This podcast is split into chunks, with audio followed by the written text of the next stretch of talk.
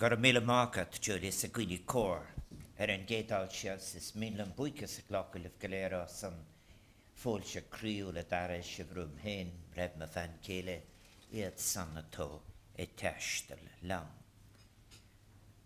I will continue in a moment in the other language uh, that we use, that indeed Julie has just been drawing attention to, as uh, may be spoken in a slightly more lonely context in the future in the European Union.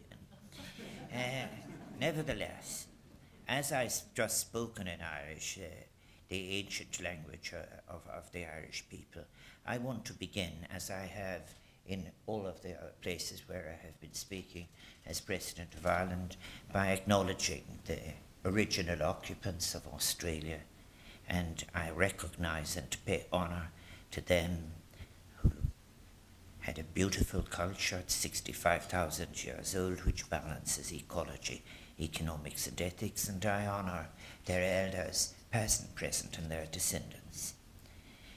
Distinguished guests, and there are so many, uh, I'm delighted. Normally we would say something like this, I think, uh, those who, the diplomats are travelling with me, all protocols observed. So you've all been recognised for your distinction and your excellence in all the different fields. And indeed, I'm very, very glad that uh, Julie is well recognised. Something very important, even more important now than ever. It is the people who do the physics of the thing and the engineers who deliver architecture and design into the world as a real achievement. So I'm delighted that you have paid tribute to Peter Rice. Uh, and we are very, very proud of him. And we, we allow a great deal in design to the people of Denmark, but the execution of it will run out. Uh, which reminds me of something else, I think, when I was on a state visit to, v to v Vietnam and Laos, we allowed a very significant contract to be got by General Electric, Electric, but it will be fulfilled by Main Waring again, who will in fact actually deliver the equipment on the ground and ensure it's working. It's a very, very great pleasure uh, to be here at the Sydney Opera House. And I must say as well that I'm very honoured that I'm accompanied on this stage of the visit again uh, by the Taoiseach, the um, and Minister for Enterprise, uh, Trade and Innovation, Francis Fitzgerald, and uh, who has been of great value uh, in the trip where we've, we've just both come from Canberra. I began this uh, trip in Perth and moved on then to Melbourne, from Melbourne to Hobart, and from Hobart to here. And I'm so pleased to, to have an opportunity of saying a few words, indeed, to you, they gathered as you are, uh, to think and celebrate. And you have a great reason for celebrating the connections between Australia and Ireland. Uh, when Julie Senema was speaking, I think it's very important. Maybe I'll come straight to one point about Enterprise Ireland, about the Industrial Development Authority, and about Tourism Ireland. Uh, sometimes when people Uh, ask you if you, as President of Ireland, you sitting down to a formal event, and they would say to you, "How are things now in Ireland?" You know, and I have a previous lunch. I said, "You just really say, well, the fundamentals are fine," and then you have a conversation. I said, which is rather like a medical one, but I think what you say, we have, in fact, our lowest unemployment rate in a very long time, which is very welcome. It has gone from well over fifteen percent to what I think now is probably a true figure somewhere around six point two percent.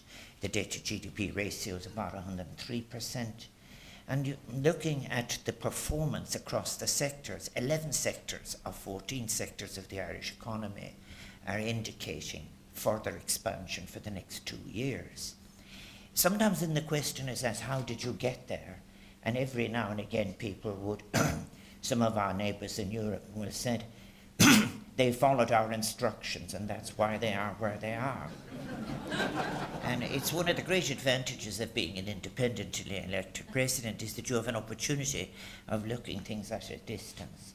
And I want to say to you straight away that the reason I am able to give you those figures is entirely because of enterprising state agencies who have continued to push exports up from Ireland. in the worst of our contraction between two thousand seven and two thousand twelve, Irish exports increased by forty percent. And therefore, when you begin to look at this and break it down, when you look at the inquiries that Martin Shanahan and others were conducting during that period of two thousand twelve, seven twelve, there are over eighty serious pieces of business that were completed in that time. And what does this mean? It means that those who engage with Ireland through Enterprise Ireland, through the I D A and through Tourism Ireland, know that they're talking to agencies that have a relationship with government and people that can deliver what they offer. And I'm very, very interested in this as well, because sometimes, in fact, people look at trade figures, economic figures and indicators as date figures on the page. But success in business is achieved by trust, authenticity in the deal, and actual ability to execute according to what's promised. And they have that. And something very interesting has happened, because Ireland has been at it for quite a while.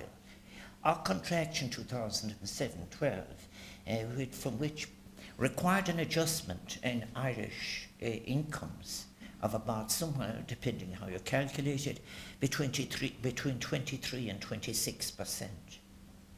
So if you like, there was a genuine contribution by the Irish people to the fiscal stabilisation which was sought from us. The crisis that arose, if it be that, was in fact actually a banking crisis led by a property bubble, as has happened elsewhere. But all of the time, the Irish economy keeps throbbing away. And indeed, because if you like to compare our economy with other economies in the European Union, I say so always with sympathy to them, but it was because we had this overseas relationship and could use it to trade our way out of the difficulties we're right where we are now. I think, indeed, Julie has said something that's very important. The Minister will tell you the same thing, I'm sure, in conversation. There isn't just that thirty-three percent are under the age of twenty-five. forty percent of the population are under twenty-nine years of age. And then when one looks across the map, they are, in fact, actually, of those, it is the largest proportion that has a, a, a, a graduate qualification. And then within that again, it is the largest proportion going on to postgraduate study.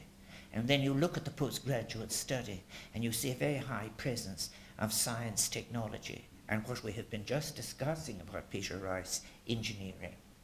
And indeed, engineering is very interesting because it shows you how that comes about, because it means that you value the foundation of, say, of math good mathematics, which makes possible the cross-disciplinary combinations between biotechnology, science, genetics, nutrition, all of these areas in which we have established a competence. Isn't it good to be able to say this here? It's a very different story than when my grandfather's brother and sister came in eighteen sixty-two, just after the first Land Act was passed in Australia. Or indeed where I have been speaking so far in Perth, where I visited Fremantle Jail, which received the Hougoumont in eighteen sixty-eight, the last of the convict ships, and the last six of whom escaped in the Catalpa. So Ireland, when you're president in a way, when you come, I always think that the quality of how you come and visit people is very important. That is why it was very important to me to know that my granduncle and others did not come to an empty, an empty country, and speaking Irish as they did and English, that they are marked on the shipping register as having English, that they were in fact people coming, as I said, to encounter another culture. So I've spoken about that in Perth, and I've also spoken about the women who were transported, the convict women with four magnificent statues now exist and they didn't exist, and I think Rowan Gillespie's work, which is there in Toronto, is there in Dublin, and is now there in Hobart.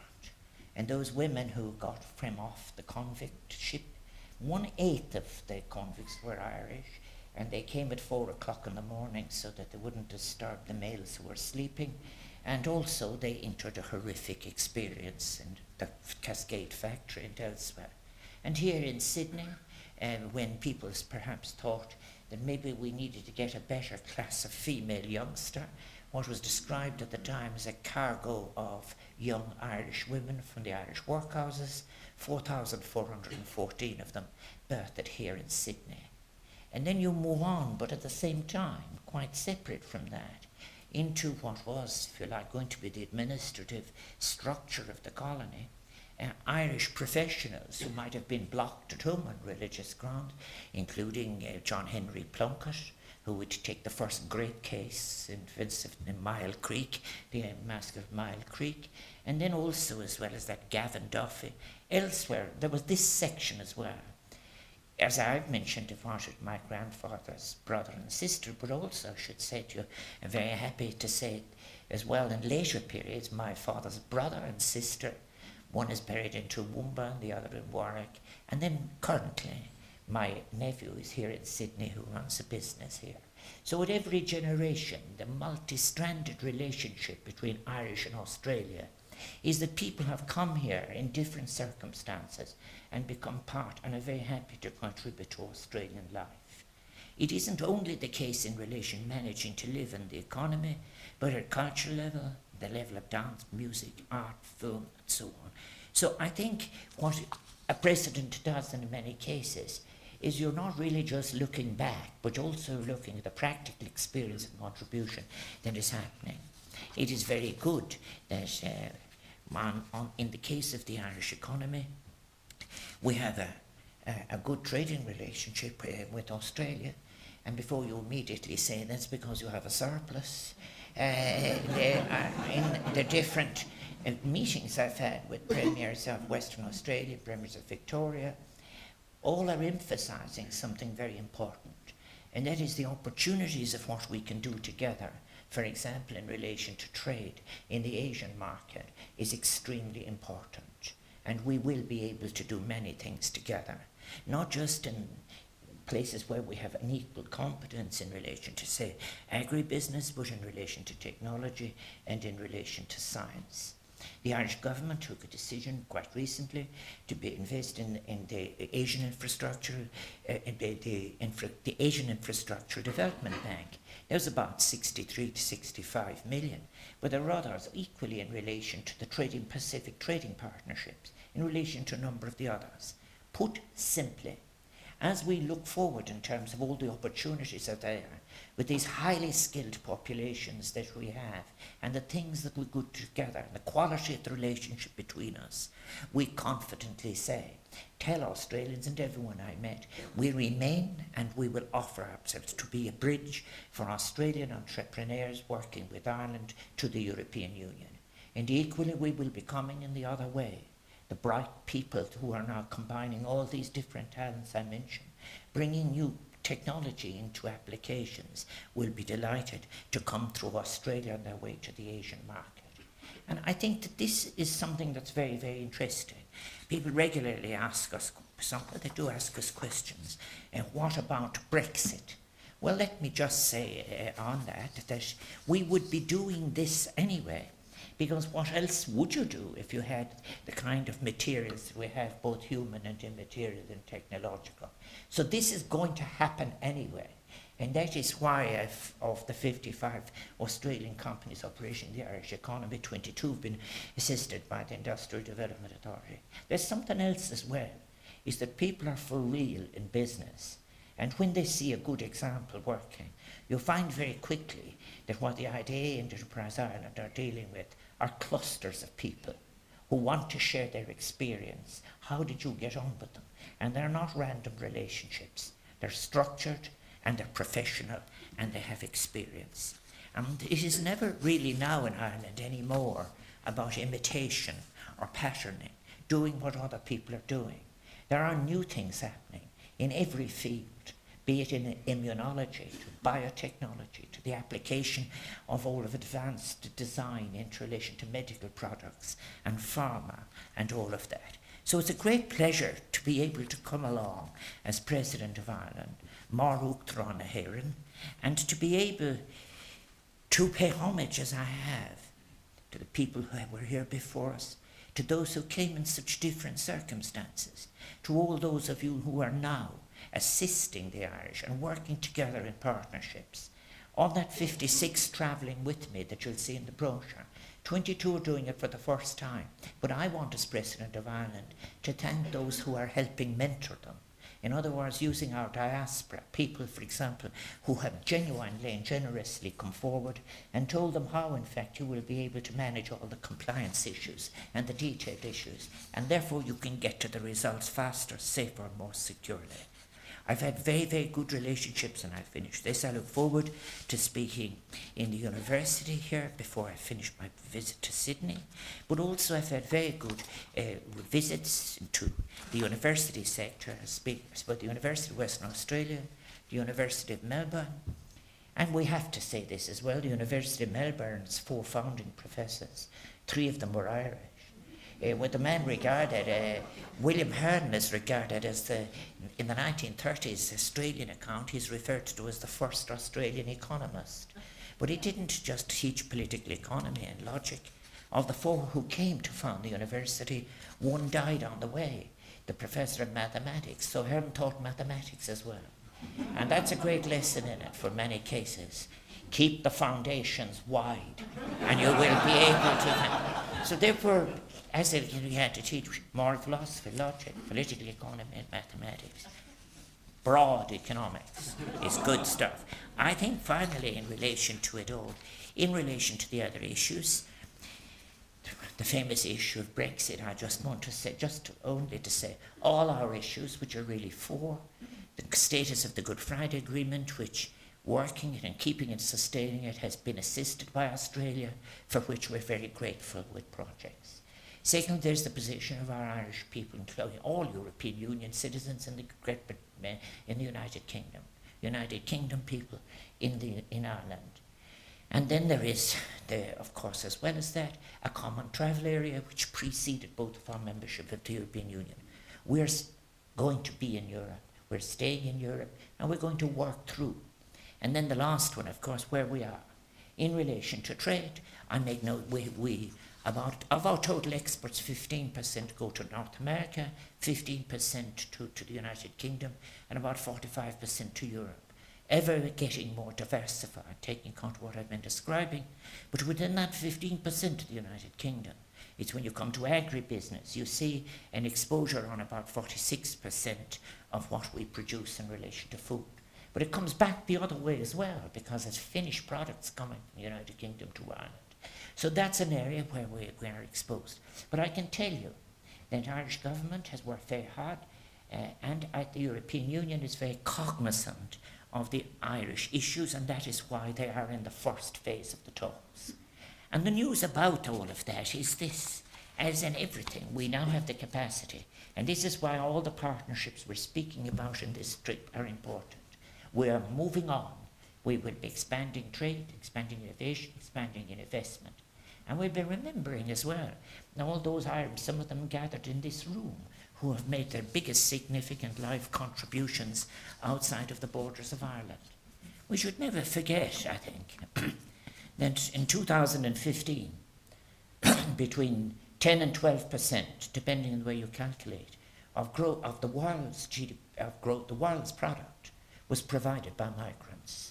This is the world we live in, and I must say that it is very, very, very wonderful to be here as President of Ireland in these new circumstances, encountering the friendship that was offered to generations of Irish before.